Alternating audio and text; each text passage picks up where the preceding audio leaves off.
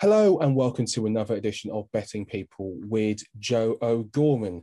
Joe will be familiar to many of you as one of the premium layers through a glorious period of greyhound racing, and I'm very, very happy to be joined by him today. Joe, thank you for giving me your time. Thank you, William. Thank you for having me. It's a pleasure. Not a bother at all. So, first things first, tell us about your background. Where did you grow up and did you always want to become a layer? I was brought up in a couple of pubs around the Watford area. Mum and Dad were both publicans, hence me being a lifelong Watford fan too. Always went to school around there. First memory of going greyhound racing would have been at Watford Dog Track, which obviously is no longer there. I think that closed in the late 70s. And funny enough, an early memory there, the late great Dougie Tyler, one of the great layers back in the day at Wembley and Wolverstone, numerous other tracks, he actually had a pitch at Watford Dog Track. So he would often come in for lunch before a bags meeting at Watford. So that's a early memory of mine.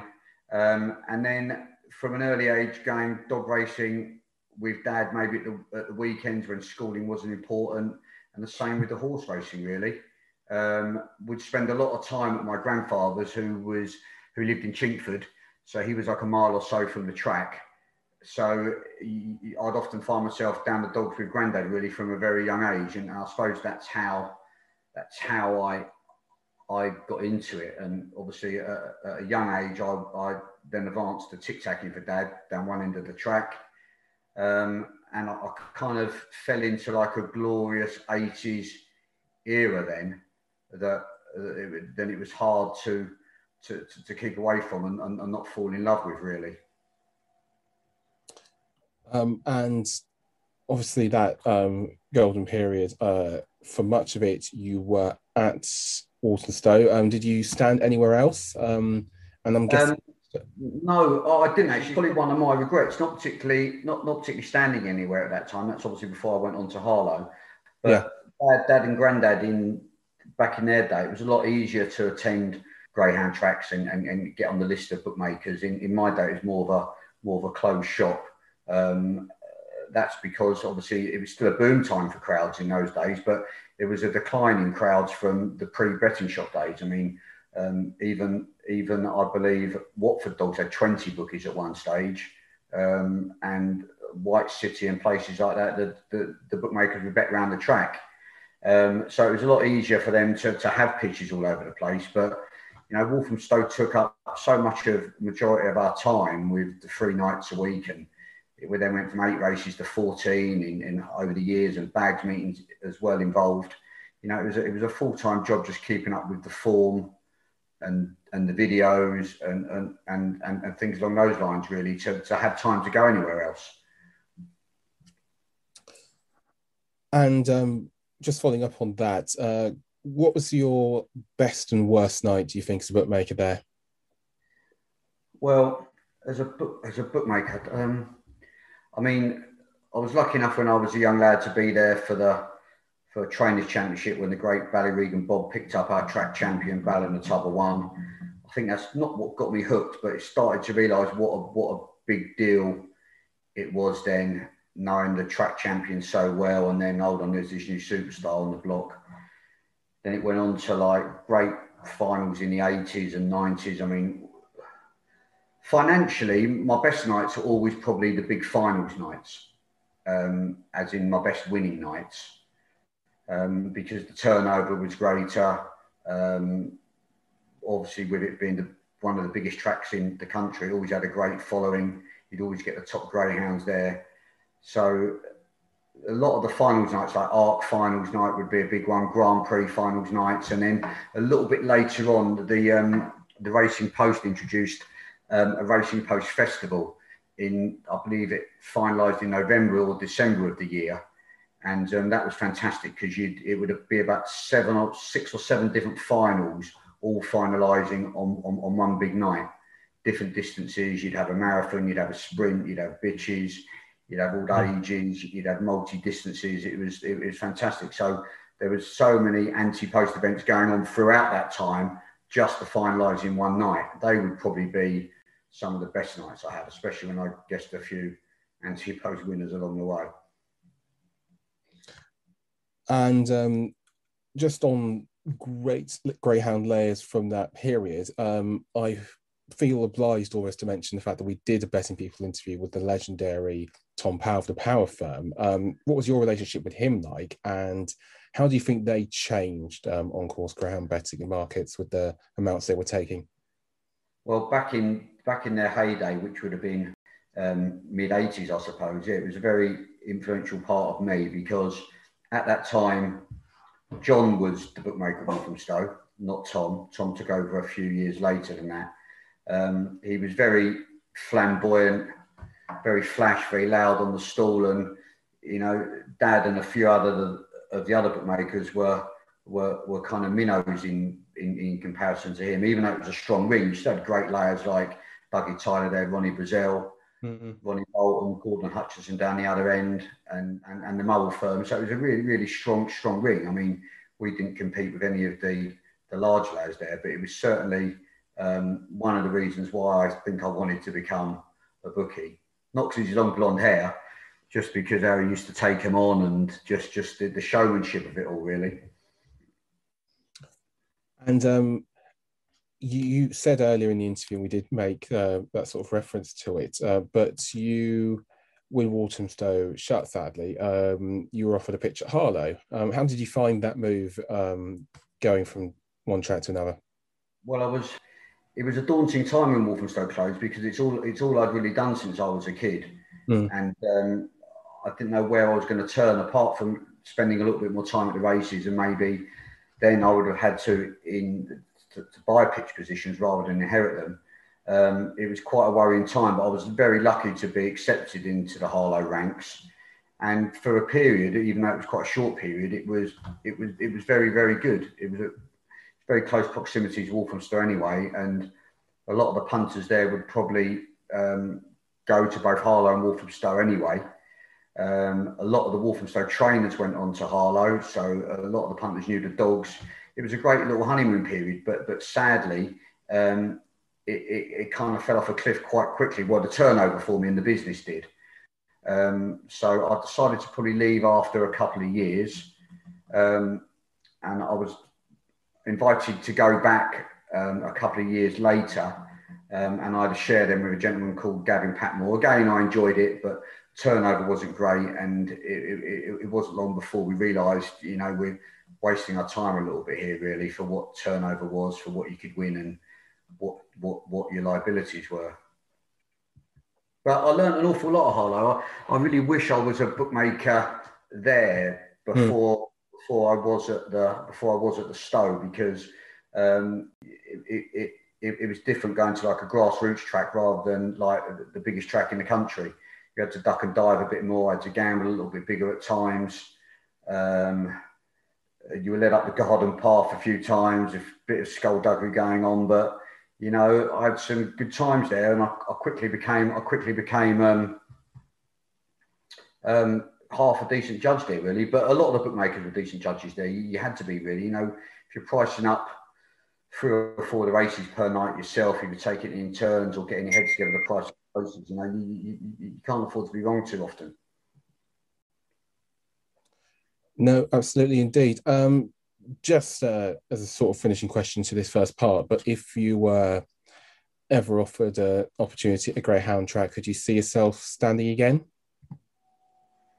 Good question. You could never say never. I'd find it hard to turn down, William, but you know, it does take up a great deal of your life. It's very unsociable hours, especially with all the extra meetings these places have on with bags racing and things like that.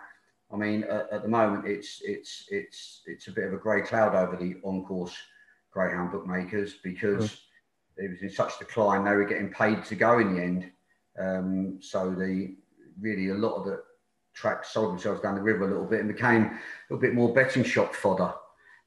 So yeah, I mean, God, if someone said to me, right, you can go and bet a toaster throughout a couple of competitions and turn up Derby final night and bet about the favourite or go on the end, or bet in a corporate area, God, yeah, I'd love to have the opportunity, but I did have the best times. I just saw the decline coming in with the exchanges coming into the ring. We managed to keep Betfair out of Wolverstone and Harlow. It was just at that transitional period. So yeah, I think I had the best years. Absolutely. I think it's a really interesting way to end part one of Betting People with you, Joe O'Gorman. Thanks very much for your time. Stay around for part two tomorrow. Hello and welcome to part two of Betting People with Joe O'Gorman. Now, in this part of the episode, I want to get into some of the challenges facing the betting industry as a whole. But first of all, what's your general view of the state of on-course bookmaking? I think you'll be able to provide some perspective to this as a layer, I think, both of dogs and horses over the years. Well, it's a bit hard to say at the moment. We haven't had the greatest of years, have we? And obviously we're worried about getting back and how the roadmap's going to pan out. Hopefully there's no twists and turns and no shortcuts in this roadmap, and we can get back to some type of normal come June or July. But before, obviously, the pandemic hit, I would say it was on course was in a good state, really. I would say festivals were booming. Pitch prices, we can buy and sell our pitches, as you may know, William, but a lot of your viewers don't. The values of those were holding up still quite well. I don't know how they'll pan out in the future. We'll have to wait and see. But yeah, I would say the festivals were holding up very well. Saturday crowds, particularly, not all Saturdays though. The winter game has always been hard, even back to my father's and grandfather's generations when we were working together. That was well known. I think Grandad would go to Benidorm for the whole of Jan and February and come back for the festival, Cheltenham. One thing I will say is midweek is hard. You know, if you haven't got a bigger week on that week, or what's known as a festival week, or even some music events or free events that the tracks had a go at, which was so successful in April. So if anyone's listening, we'd like to see those back. You know, you put the attendances down, the people will come. So the admission price, sorry, rather than attendances. And maybe that's a thing that will help midweek. You know, midweek is very, very hard. You probably get too many bookmakers turn up midweek, but it is our profession. We'd like to go to work. I suppose you're frightened of missing a decent winning day or what's happening in the world, really. I'd like to see tracks try and do something more midweek. And maybe, William, it's a case of just there's too much racing. You know, poor quality racing midweek can lead to poorer crowds. Maybe now with a rejig of the fixture list may be round the corner because of the dates in the roadmap. Maybe it's a good time that they looked at the fixture list, and maybe a little bit less could be a lot more. It's an interesting point. You may well come back to it a bit later. I mean, first of all, you know, can you see things changing with that? You know, most of the fixture list tweaks in recent years have actually seen slight increases in the amounts of meetings. And what are your plans personally for the future? Well, I'm only 52 at the moment. I'd still like to be within the game until my retirement. I don't know if a lot of bookmakers feel the same now. We've all had a taste of retirement, haven't we, in the last year?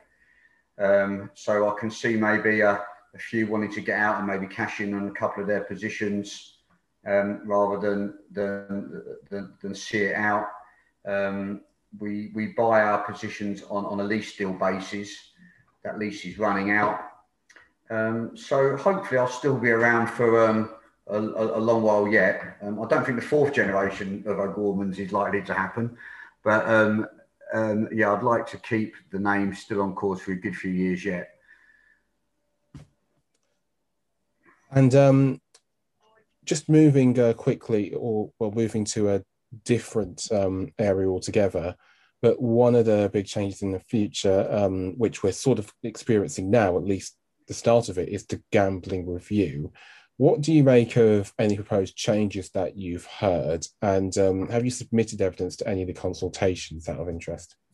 Well, obviously I've been keeping a keen eye on it, William. I didn't submit anything, no, because I'm hoping, or the way it read to me, was it didn't really affect the on-course market that much. Obviously, from what I can see, the affordability checks and the figures they've mentioned are ludicrous, aren't they? Seem so low. What would you have as a sensible limit? What would a sensible limit be to you? I've got no idea, really, William. Could it be worked along the way of what people earn themselves?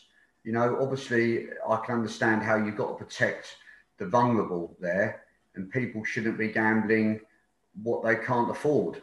You know, so maybe that's something they could bring into it. I mean, it doesn't really affect. Well, I hope it won't affect the on-course market. I mean, obviously, there's one or two big bets flying around at the races, but they're not common practice.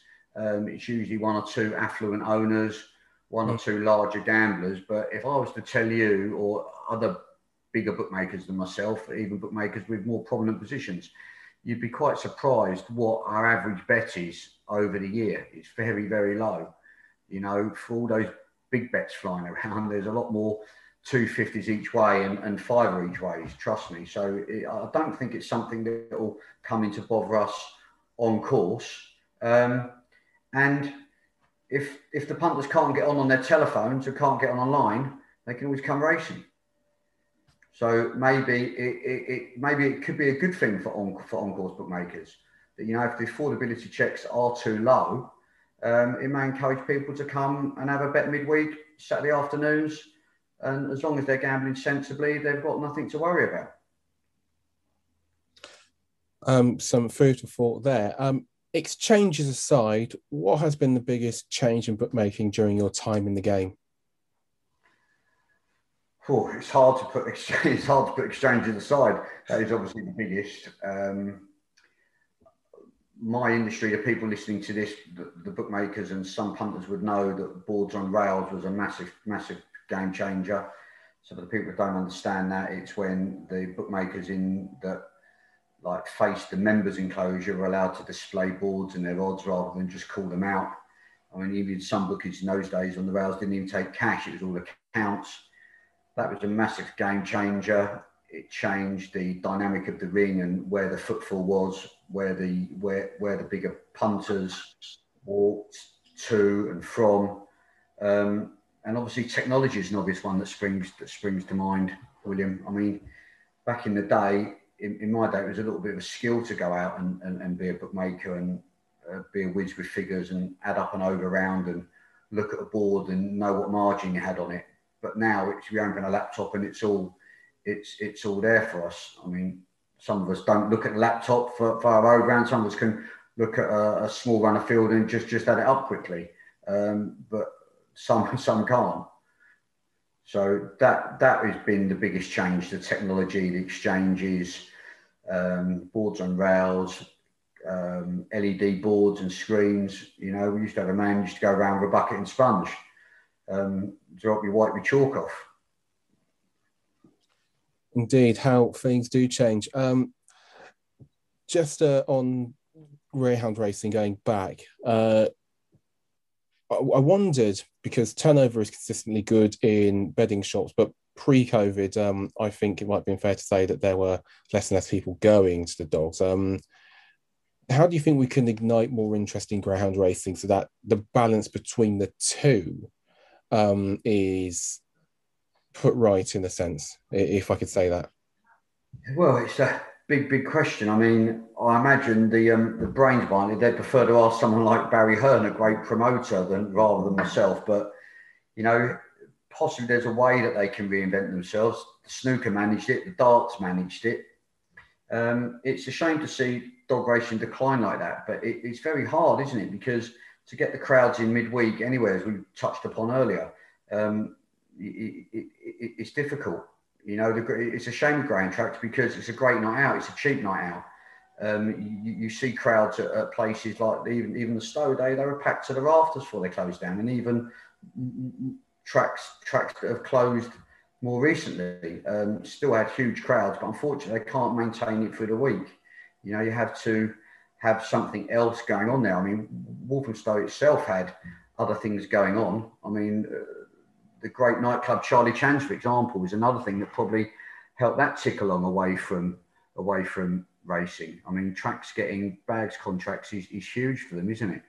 You know, but then it's an easy way for them to live off those data monies and what they're getting paid to satellite their pictures to betting shops, rather than worry about getting crowds in and fill their restaurants up. You know, maybe they can look at something along the lines of what racing do.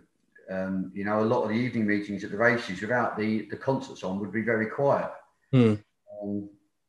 Maybe they have to diverse a little bit and also change a little bit with the times. I mean, a lot of people like going racing, putting their best clothes on, going out, having a great day out. Mm. You know, even though the dogs is still a great night out and affordable, maybe there could be one or two of those events in the middle that are just a little bit more upmarket and start attracting a different type of clientele.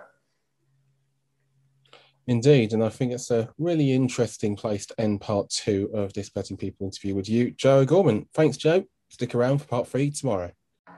Hello, and welcome to part three of Betting People with Joe O'Gorman. Now, in this part, we're going to look at how Joe makes some of his opinions and essentially how he does his job, and hopefully get a few good explainers in there for you. So, with that in mind, Joe, how do you go about pricing up a standard dog race? Well, I, even though I have done odds compiling for other firms in the past, Coles and Blue Squares, especially help them out on their open race circuit with dogs. And obviously, I was a decent judge at the dogs and knew how to price a race up. How would I look at it? I mean, obviously, it's great to have a local knowledge of those dogs anyway. I've always been one, like a lot of good judges, think the draw is very important. So there'll be lots of factors into pricing up a dog race. I think I used to go about it is I'd like to find the outsider first. Mm. Work out if the outsider was really a 6 or 7 to 1 chance or whether it was double figures.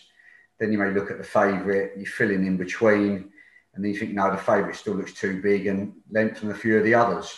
Or you look at it and go, no, I don't think the public will back the favourite with that type of draw, run poorly last few times out.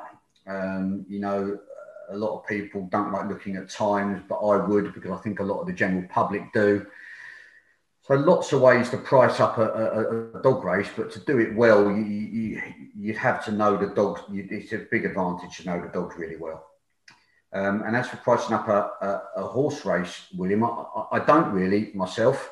I don't even think we did back in the day. We'd follow a couple of old-time bookies that were very good judges. You'd send staff out to get their prices, someone you respected. You'd come back and you'd price up from there. Nowadays, as you know and the public know, we open our laptops and the markets have already been opened for 24, 48 hours on some races. So generally, the bones have been picked out of it and it's there for us there and then. I mean, we form opinions, bookies, not all bookies do.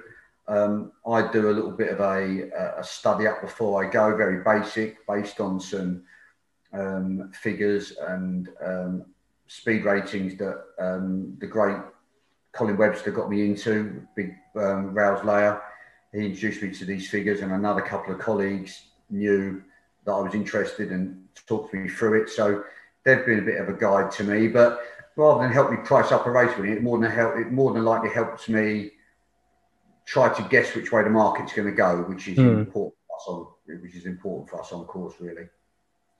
No, absolutely. And just on figures and your opinion, you know, you're somebody who plenty of people tell me has a very good sense of being judged, is backs their own judgment, but also somebody who's very good with their figures.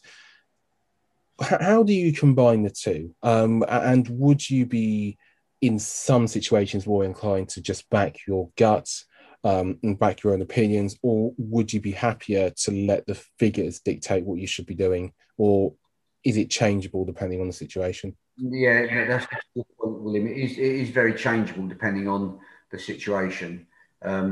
if you're midweek somewhere, like I mentioned before, it can be a bit quiet. You may want to try and make things happen by trying enticing a few people in by pulling the favourite or second favourite or going against a couple of eggs, whatever your opinion may be. So just following on from that, you're somebody who's known to be a good judge, but also somebody who uses figures heavily. Will you generally tend to lean to backing your opinion more often, or will you tend to try and follow the figures more often than not? On the busy days, William, we'd like to think that the figures would just take care of themselves, and you've got an overround on the board and you've got a weight of turnover, which is good enough to really say it warrants paying the expenses for that day. You know, we have such ridiculous expenses some days at some of these festival meetings. I mean, we talked earlier about affordability checks.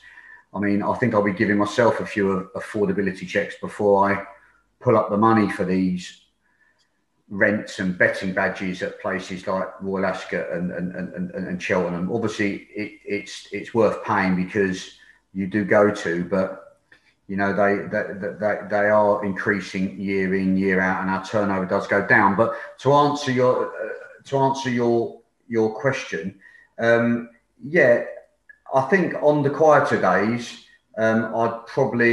you probably have got figures on the board, but it's very quiet, so you've got to try and make a few little things happen. That's why sometimes midweek, like, people should come racing. The betting ring can be very competitive still. You know, we're all chasing the buck, and we all want to try and take money and keep our turnover up to warrant the expenses for that day. So it's a bit of both, really. And just to go back down memory lane a bit, if you could go back to the start of your time as a layer, sort of knowing what you do now, would you do anything differently? Yeah, good question. As I mentioned earlier, I learned a lot at Harlow, so I think what I learned there would probably, because I didn't come from the strongest of laying backgrounds. I mean, my dad and granddad weren't known as big layers. They were known as fair in their time, and Dad was quite lucky to have the reputation of always being a mainly Walthamstow layer. Mm. So he wasn't particularly an absolute fiddler, as they say, but I'd have liked to have been brave enough to stick by my opinion a little bit stronger when I had the chance to, when back in the day when turnover was great. Probably tried to hedge that a little bit less. Again, that's probably ingrained a little bit into me by my father and grandfather. Yeah, I mean, another thing I learned from Harlow once was it was reported in Mutley's column in the Racing Post one. I think it used to come in the weekend issue, that I'd been lucky enough to win two of the jackpots at Harlow. I think it was a £5,000 pot and a £4,000 pot. And I think it was along the lines of saying, oh, Joe was a judge at Walthamstow. He's quickly learned to be a judge at Harlow. But I remember when I won the first pot of £5,000, I didn't realise Dave Barkley, the owner of the track, the promoter of the track, was standing next to me. And when the dog went clear around the second or third bend, I gave it a little bit of a holler and said, Barkley, get it ready, like 50s will do. And I didn't know he was standing right next to me, so that didn't go down too well. And to teach me a lesson, a couple of races later, Barkley came into the ring and said, I've had it with you bookmakers. There's no more hedging amongst yourselves. You know, you've got to be braver. You've got to take a bet. Well, we all took a bet anyway. It was a ridiculous statement. But I think two races later after that, I did lay a 2,000 to 1 a winner. And Barkley was in the ring, or a few of his spies were checking that I didn't hedge it. So I quickly got my bum bitten straight back, really. So that was another lesson learned. Don't scream on winners in front of the owner of the track. And speaking of some other lessons, we're coming to the end of this, many people, and I'm sure it's been really beneficial to everybody who's watched it.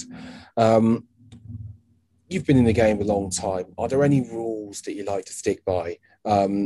whether it be both as a layer or if you're dabbling in punting a little bit as well? Well, I don't really punt heavily these days at all. It's more recreational. Back in the day, the dogs, when I had an edge and you could get on, and I thought I knew a little bit more than the odds compilers. Yeah, I'd have a decent bet. I think laying a lot of principles are still there. I think if you were punting, as we touched on before, you've got to gamble responsibly. Don't chase your money. That can also roll over to the bookmaking side of it. I've never really been one that that gets on the chase and gambles.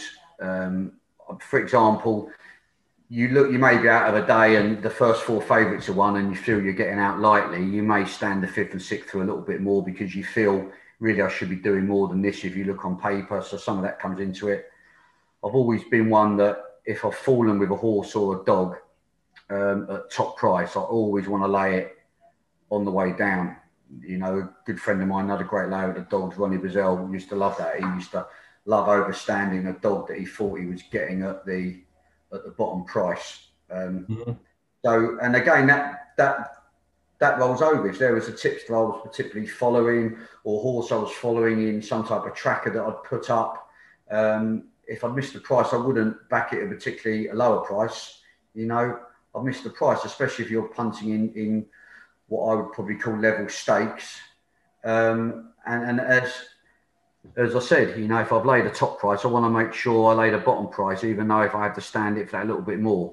We call it averaging it out. So that's something that's been ingrained in me. So that's probably the only time I ever really have to overstand something is when I've fallen with it and I want to average it out. I think that's a really good way to end what has been an absolutely brilliant Betting People. Thank you very much for your time, Joe O'Gorman. Thank you, William. Thank you to Ben. Thank you to everyone. And thank you very much for watching. Stay tuned for another great guest next week. Star Sports are the proud sponsors of the English Greyhound Derby, all part of our commitment to the sport from the home of greyhound racing betting. BeGambleAware.org. Over 18 only.